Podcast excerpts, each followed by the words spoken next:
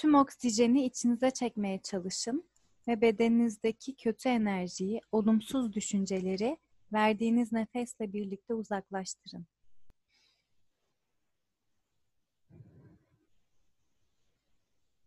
Bölümün başlığından da anlayacağınız üzere bugün yogadan ve beslenmeden bahsedeceğiz. Her bölümde söylediğim ve her yerden, herkesten defaatle duyduğumuz cümleleri aslında tekrar etmek istemiyorum. Ama üzgünüm hatırlatmak ve bahsetmek zorundayım. Kötü bir dönemden geçiyoruz. Evet doğru. Modern çağda insanlar zaten günlük yaşamda birçok stres uyaranıyla karşılaşıyor. Ekstra olaylardan, aktivitelerden, doğal afetlerden bahsetmiyorum. Sıradan bir günlük yaşamda zaten sürekli bir koşuşturma, yetişme ve yetiştirme çabası içindeyiz. Bunun üzerine bir de aylardır devam eden pandemi süreci ve beraberinde getirdiği sorunlar da eklenince stres katsayımız çok arttı. Sağlığımız için eve hapsolduk, sevdiklerimizin sağlığı için onlardan uzak durduk, uzaktan eğitim sürecine adapte olmaya çalıştık ve bunun gibi birçok şey hayatımıza entegre oldu. Kolay uyum sağlayanlar elbet olmuştur ama kendi adıma konuşacak olursam ve çevremden gördüğüm kadarıyla da kontrolü kaybettiğimiz çok zaman oldu. Ki bence aylardır işte ben çok iyiyim, hiç kötü hissetmedim, kontrolümü kaybetmedim, hiç bunalmadım, hiç sıkılmadım, hiç korkmadım diyen olmayacaktır. İçinde bulunduğumuz durum başlı başına can sıkıcıyken sorumluluklar, gelecek kaygısı, duygusal değişimler üst üste gelip beni çok bunalttı açıkçası. Son zamanlarda kendimi nasıl toparlarım, nasıl motive ederim, bana ne iyi gelir arayışı içerisindeydim. Bu bağlamda destekçim olan arkadaşlarıma çok teşekkür ederim. İşte bu arayış içindeyken yoganın iyi gelebileceğini düşündüm. Aslında birkaç sene önce de denemiştim ama o sıralar daha enerjik, daha hareketli aktiviteler arayışındaydım. Dolayısıyla yoga öyküm başlar başlamaz bitmişti. Ama tam da bu zamanda o kadar iyi geldi ki. Profesyonel falan değilim. Ee, yeni başlayanlar için videolar izleyip uygulamaya çalışıyorum. Ama uzun bir süre devam edeceğim gibi görünüyor. Çünkü biraz daha kendimi dinlememe, sakinleşmeme, hayatı durdurup birkaç adım geriden olup biteni izlememe, en önemlisi nefes almama yardımcı oluyor. Ama hani size işte yoga şöyledir, böyledir, şunu yapın, bunu yapmayın diye ahkam kesecek bilgi ve donanımda değilim. Dolayısıyla bu konuyla ilgili yapılan araştırmaları ve işte bu verilere bağlı olarak bilim ışığı doğrultusunda öğrendiklerimi size aktarmaya çalışacağım. Yoga günümüzde yaygınlaşmış olup hem toplumun merak unsuru hem de birçok araştırmanın konusu olmuş. kökeni 5000 yıl öncesine Hindistan'a ait. Peki yoganın kelime anlamı ne? yoga kelimesi Sanskritçe yug kökünden geliyor ve birleşmek ya da bütünleşmek anlamında kullanılıyor. E, Sarasvati'ye göre yoga herhangi bir dini sistemin parçası değil, evrensel bir kültür. Kişilerin cehalet ve ön yargıya hapsolması yerine kişisel tecrübe ve potansiyellerini keşfederek e, özgür ve bağımsız olmaları gibi genişletilmiş bir amacı var. Yani temel amacı aslında aydınlanmaya ulaşma. Bu birleşme, bütünleşme derken bedenin zihinle, zihninde ruhla birleşmesinden bahsediyoruz. Biraz önce de söylediğim gibi birçok araştırmaya konu olmuş. Mesela İran'da 107 gönüllüyle bir araştırma yapılmış ve bu araştırmada 6 aylık yoga çalışmalarının sonrasında kişilerin fiziksel ve akıl sağlığında önemli bir e, iyileşmeye ulaştığı gözlemlenmiş. Peki iyileşme derken neyi kastediyorum? E, yoga stres, anksiyete ve depresyonun yönetilmesinde ve azaltılmasında etkili bir yöntem sunuyor. E, tabii ki bedensel hastalıkların ve rahatsızlıkların hani tamamen ortadan kalkmasına neden olmuyor. Ama bütüncül bir şifa yolu sunuyor. Yani şimdi kişinin genel fiziksel ve zihinsel sağlığı arasında bir bağlantı var. Bu tartışılmaz bir gerçek.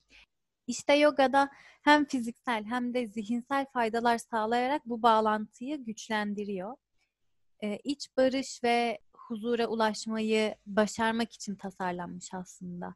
Zihnin dalgalanmalarını askıya alıp e, daha bilinçli hareket ederek daha iyi yaşamamızı ve daha az acı çekmemizi sağlıyor. Güçlü ve esnek bir beden, e, dengeli bir metabolizmaya ulaşmak, solunum, sindirim, endokrin ve üreme sistemlerinin işlevlerini geliştirmek, tansiyonu düşürmek, uykuyu düzenlemek, kalp ve damar hastalıklarına karşı iyileştirici etki göstermek, e, ağrıları dindirmek gibi bazı bedensel faydaları var. Bir de bunların dışında zihni sakinleştirmek, dikkat dağınıklığını önlemek e, ve zihinsel berraklığı geliştirmek, işte stres ve kaygıyı düşürmek, olumlu düşünce gibi şeylerde ruhsal faydaları. Şimdi gelelim beslenmeye. Bu konuda çok doluyum dermişim. Ee, öncelikle şunun altını çizmek istiyorum. Aman efendim ben yogaya başladım. İşte yoga yapanlar vejetaryen beslenir ya da vegan beslenmek zorundayım diye bir düşünce asla söz konusu değil. Bu konuda anlaşalım. Bu tamamen bireysel bir tercih. Sizin fikirleriniz, inancınız daha da önemlisi ihtiyacınız doğrultusunda alacağınız bir karar. Bunların dışında bir de yoganın bütünleşmek anlamına geldiğinden bahsetmiştim biraz önce. Kişi yoga yolculuğunda bedensel, ruhsal ve zihinsel bütünlüğü yakalamak istediği için beslenmesinin bu bütünlüğü bozmasını istemiyor. Ee, bu sebeple yogik beslenme diye bir kavram var. Bu konuyla ilgili bir yoga eğitmeninin görüşlerini paylaşacağım ama önce şundan da biraz bahsetmem gerekiyor. Yoga felsefesine göre evrendeki her şey üç gunadan meydana geliyor. Yani yaratılışın nitelikleri. Ee, birinci guna bilincin niteliği olan satva. Satva denge, nötrlük gibi anlamlara geliyor. Kendisini saflık ve bilgelik olarak gösteriyor. Ee, mesela meditasyon yaparken satvaya adım atmış olursunuz. Zihin sakinleşmiş, e, odaklanmış ve beyin dalgaları durmuş. İkincisi yani ikinci guna rajas. Rajas kişiyi aktiviteye bağımlı tutuyor ve odaklanmamış zihin, endişe ve rahatsızlık olarak tezahür ediyor. Ee, mesela kahve içtiğinizde kalp atışlarınızın hızlanması. Ee, kahve bir uyaran aktiviteyi canlandırır. Zihniniz ve bedeniniz e, bu zamanda rajas halinde. Üçüncü guna ise tamas yani durgunluk, tembellik olarak tanımlayabiliriz. Tamas, inatçılık, kayıtsızlık ve depresyonla kendini gösteriyor.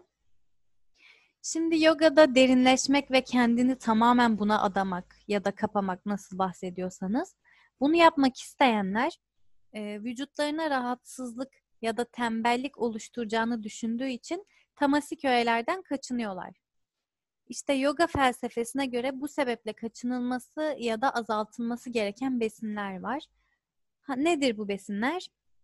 İşte et, hayvansal yağlar, margarin, kızarmış yiyecekler, çok acı ya da çok fazla baharatlı yiyecekler, sarımsak, soğan gibi besinler. Bunları tamasik öğe olduğu için tüketmiyorlar. E, bir yandan da şöyle bir durum var. Ben vejeteryan besleneceğim. Tamam. Peki ne yiyorsun? İşte patates, makarna, ekmek. Yani bu yanlış bir beslenme. Çünkü tamam enerji alımını sağlayabilir ama enerji alımının yanı sıra içerdiği besin öğelerine de dikkat etmek gerekiyor.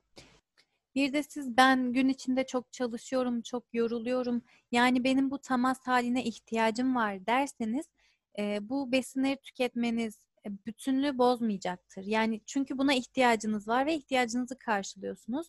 Dolayısıyla bir problem olmayacaktır. Yoga ve beslenmeye dair geleneksel yoga metinlerinde de e, öğütler mevcut. Bunlardan birkaçını paylaşacağım sizinle. E, güne dil ve diş yani ağız temizliğiyle başlanması öğütleniyor. Böylece gece ağzınızda biriken toksinlerden e, büyük ölçüde kurtulabilirsiniz. Öğünleri midenizin üçte ikisi dolacak şekilde tüketin. Acıkmadan yemek yemeyin, susamadan su içmeyin. Yemeklerinizi sevgi ve şükranla hazırlayın. Çünkü böylece güzel titreşimler yemekler yoluyla size de geçecektir gibi tavsiyeler var. Bunların çoğu zaten yoga yapmasanız da beden sağlığınız için gerekli. Dolayısıyla beslenme yoga ile birleştiğinde fiziksel ve ruhsal sağlık daha iyileşmiş olacaktır. Zaten yogada da amaç bütünsel bir iyilik sağlamak. Bu sebeple beslenme ve yogayı ayrı kümelerde düşünmek yanlış olur. Bu konuyla ilgili benim söyleyeceklerim bu kadar. Umarım dinlerken keyif almışsınızdır. Şimdi güzel bir şarkıyla veda ediyorum. Sağlıkla kalın. Yalnız kaldıysan Kalkıp pencerenden bir bak. Güneş açmış mı? Yağmur düşmüş mü? Dön bak dünyaya. Herkes gitmişse Sakince arkana dön bir bak Dostun kalmış mı? Aşkın solmuş mu? Dön bak dünyaya Dön bak dünyaya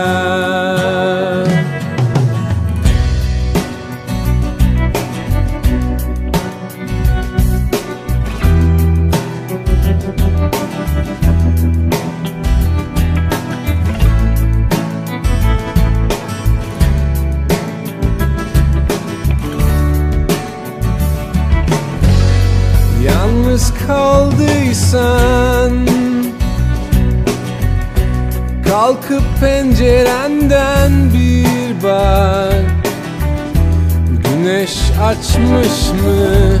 Yağmur düşmüş mü? Dön bak dünyaya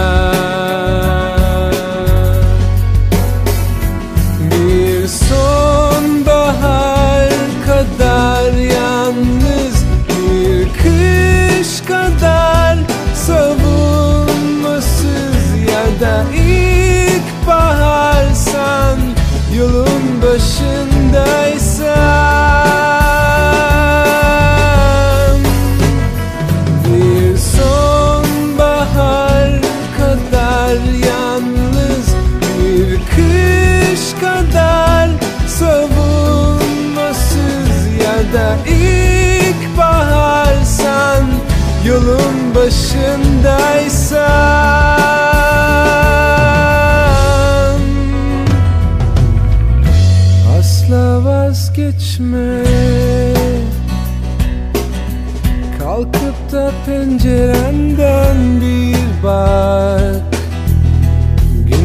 açmış mı? Yağmur düşmüş mü? Dön bak dünyaya